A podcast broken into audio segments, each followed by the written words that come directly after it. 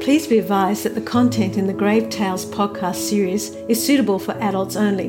You're with Chris Adams and Helen Goltz for the Grave Tales, the series podcast. Today, from the Grave Tales Queensland's Great Southwest book, Life at the Asylum. Mental asylums were feared and places of suffering, but for one young girl and her family who lived at the asylum, the inmates provided a fascinating glimpse into the other world of the people who were sent there. The year is nineteen eighteen, Christopher, mm-hmm. and we're talking about a time when we weren't as politically correct as we think we are now. Righto. So what we call mental health institutions and so forth now, we knew then as lunatic asylums. Yeah, and it was a, a disparaging term, wasn't it? I suppose there was a great stigma of going to a lunatic asylum. Well, it was used as a threat. Yeah. I mean, I can remember parents saying to their kids when I was a kid, if you end up doing that sort of stuff, you'll end up in Kew, which was where the local place of that sort yeah. was. Yeah. Well, same with me, because I grew up in Toowoomba, and Bailey Henderson was the asylum then. It's still operating as a, a hospital and a wellness centre, but we knew it as the, the loony bin, as we used to call it, or whatever, which was very disparaging, but we were kids. And yeah, they were places of great fear. So how did this young girl come to live in the asylum? Okay, well, Helen MacDonald was six years old when her family went to live at Willowburn Mental Asylum in Toowoomba. So it was nineteen eighteen, okay. and her father was Doctor James Edward Fancourt MacDonald. So big name. Yep. But Doctor MacDonald had been practising in Stanthorpe up till now, and he took the job at the lunatic asylum, or Willowburn Mental Asylum. And just digressing, I love that word lunatic. You know it comes from lunar being the moon. Yeah. I have a police friend who said to me that they actually do get a lot more crazy incidents and police problems on full moons, isn't it? Well, I'll tell you a secret. Working in radio and taking a lot of talkback calls over the years, I can tell you that getting towards the full moon, they come out. There you go. And they thought we were nuts walking around cemeteries. So Helen and her two older siblings and her mother and her father arrived to take up the role there. And I love the way their baggage was branded even when they arrived. I know. It was branded L A T B A, so Lunatic Asylum Toowoomba. Isn't that interesting? Yeah. I mean, really, no holding back. But, you know, what was really interesting at that time was these places were different. These places in this era actually afforded people, or patients, we won't call them inmates, yep. the opportunity to work and to hold down jobs and to have a sense of purpose. So they would get up of a morning and they'd go to the different areas of their craft and they would work. So there was a carpenter's shop. They made coffins, oddly enough. Right. There was a dressmaking shop or a tailor's shop. There was the garden where you could work and farm. Some of the patients worked in the kitchens, and many of them lived and worked amongst the staff there. Mm. And Helen and her family would be living and working with the patients.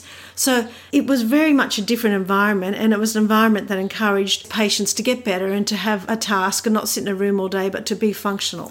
And I suppose when you think about asylum and the word asylum and what it originally meant before it was attached to places like this, was it was a place for people to get away, yeah. to have asylum, to be protected. Yeah, that's uh, a good point. And that's where it came from. These were yeah. places for these people to be put where they were away from what might be happening to them in normal society. Yeah. We want to acknowledge that there's been a lot of suffering in asylums, and we know that, and we've seen some terrible stories come out.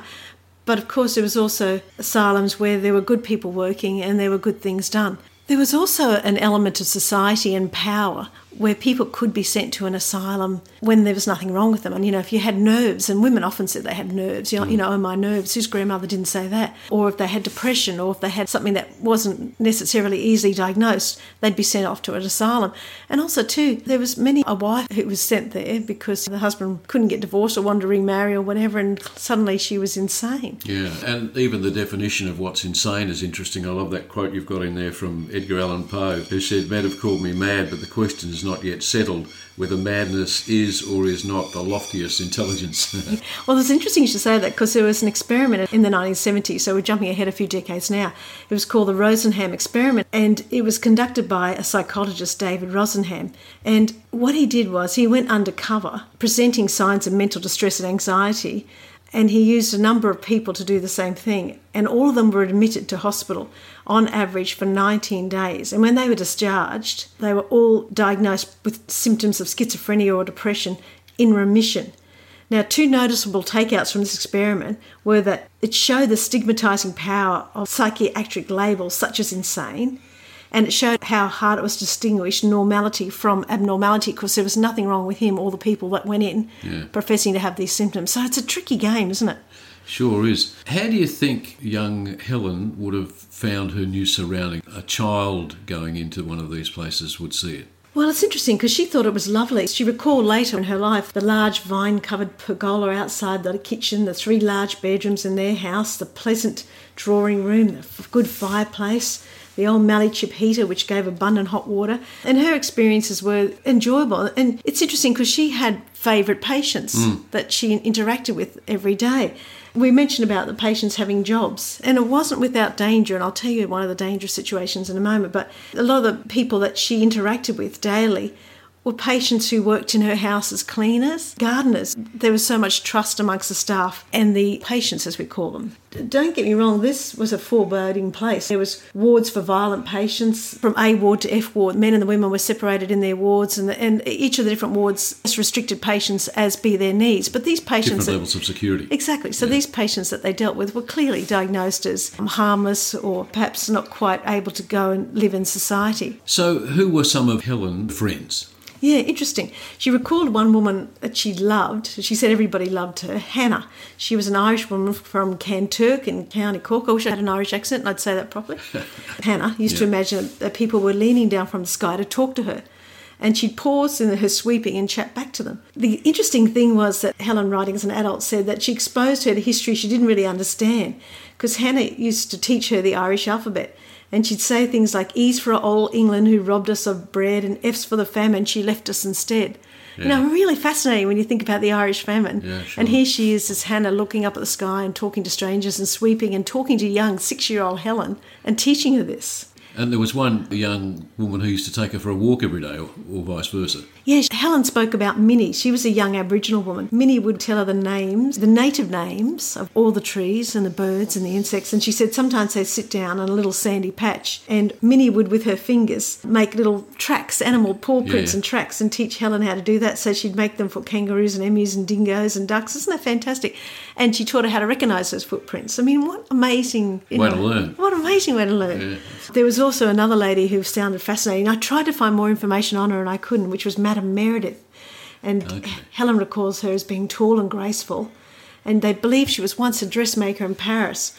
And she'd arrive at the sewing room every morning and she'd work away until the end of the day. And Helen remembers that she used to always wear this long dress and a, a frill cap tied with a bow under her chin. So you can just imagine yeah. it, can't you? And Madame Meredith used to make patients' dresses and use material scraps to make little artistic dolls. So she was quite talented. But, you know, obviously the clothing for the patients was actually made on site too. So it was an industry, I guess. Yeah. You know, they grew the food there, they maintained the gardens there, they made stuff in the woodworking areas, including the coffins, which I suspect they probably sold, I don't know. Yeah, so it was a real little industry for those who were deemed capable of working.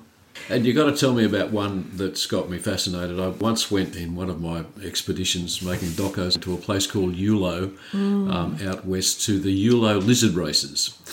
Oh, really? But there was a lady here called the Queen of Yulo. Those poor lizards. Yeah, Queen of Yulo, Isabel Gray. A lot of people would probably know of Isabel Gray. And she used to run a pub in the southwest Queensland area, and she earned the name because one night she was ejecting an unruly drinker, and he said, "Who do you think you are, the Queen?" She said, "Yes, I'm the Yulo Queen. Now get out." And then the name sort of stuck. But she wasn't necessarily a mentally unstable woman, but as she got older, she drank a little bit more, and she'd been in front of court a few times, and, and living in poverty, she became a resident of that Willowburn Mental Asylum in nineteen twenty-nine. She died there. Okay. And the grave that we feature in this book is Doctor Reginald Whishaw, who had, a, I guess, a totally different experience in the place.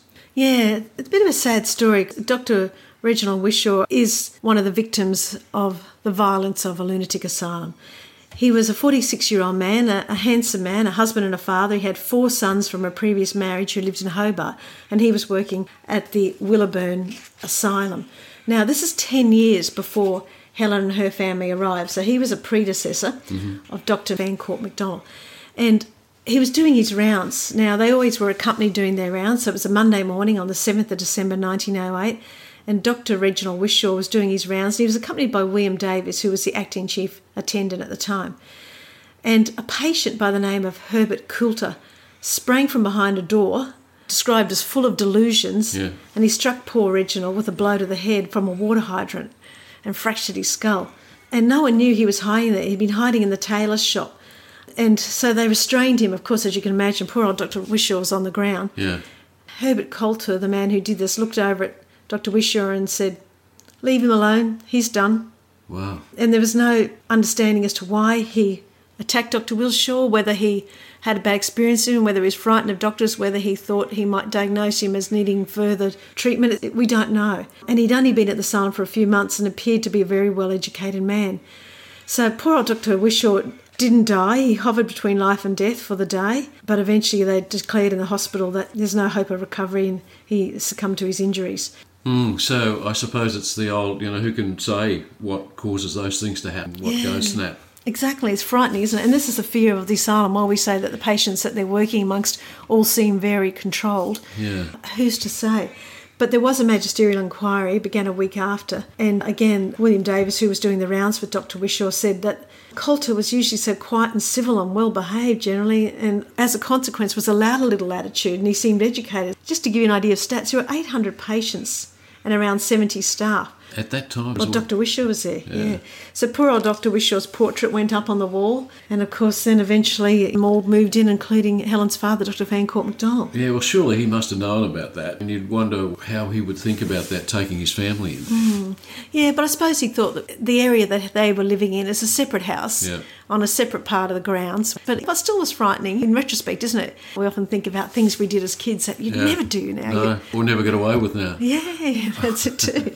And I I guess now we think about this and we think, good Lord, but at the time maybe it wasn't so bad. So what became of Helen? Did she ever make any use out of what she learnt there? It was probably a valuable life experience, but what did she do? Yeah, she's an interesting woman. She was there for a number of years at the asylum, and then at twenty-four she married Geoffrey Vellacott, and they had two sons, Paul and Edward, who are still with us today, and Geoffrey went to war and he was on the Thai-Burma railway oh. and he died there in nineteen forty-three, leaving her a widow at thirty-two. Wow. So post-war in nineteen fifteen, Helen, thirty-nine, went to study at Cambridge in England, wow. which is, you know, very advanced in yep. the nineteen fifties, and she got a postgrad qualification from the University of London.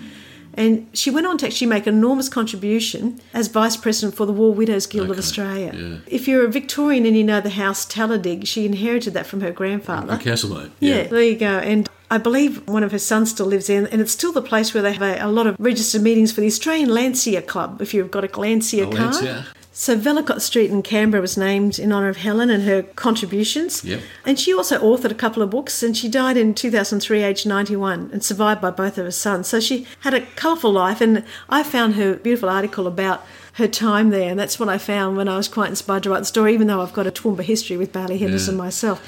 And, of course, it continues today. It's a specialist psychiatric hospital and it offers care to patients. A number of name changes, as you can imagine. As we got more politically correct as time went on, it went from Toowoomba Mental Hospital, or Willowburn, to the Toowoomba Special Hospital. And then it was renamed the Bailey Henderson Hospital in honour of Doctor John Hector Bailey Henderson, who'd made a thirty-year contribution to the hospital. And that was nineteen sixties, and it's been that ever since. I wonder if it's left the vernacular in the sense that it used to be called you'll be sent to the asylum, yeah. uh, to you'll be sent to... to Bailey Henderson. Well, I think that could be quite a nice place to go, you know, just quietly. No, but I mean, everyone has that kind of story somewhere in yeah, their background, don't yeah. they? Fascinating woman. Well, we have the two graves for you to find in the beautiful Drayton and Toowoomba Cemetery. It's just lovely. Where my grandma and grandfather are, call out to them. Doctor Reginald Whishaw's is there. You'll find it in section Church of England, yep. one, block three. And Isabel Gray's there, the public section. She has got a headstone, which was nice. It's flat on the ground. It's a bit hard to spot that one. It is a bit hard to find. Yeah. But that's life in the asylum. If you've enjoyed today's episode of Grave Tales, please consider hitting the Follow Us button. You've been listening to a story from Grave Tales, the series, available in paperback, ebook, or select titles on audiobook. Music by Kai Engels. Connect with us on Facebook, Instagram, or on our website. Check out our YouTube channel as well, or put together your own group and come along on our Great Ocean Road tour.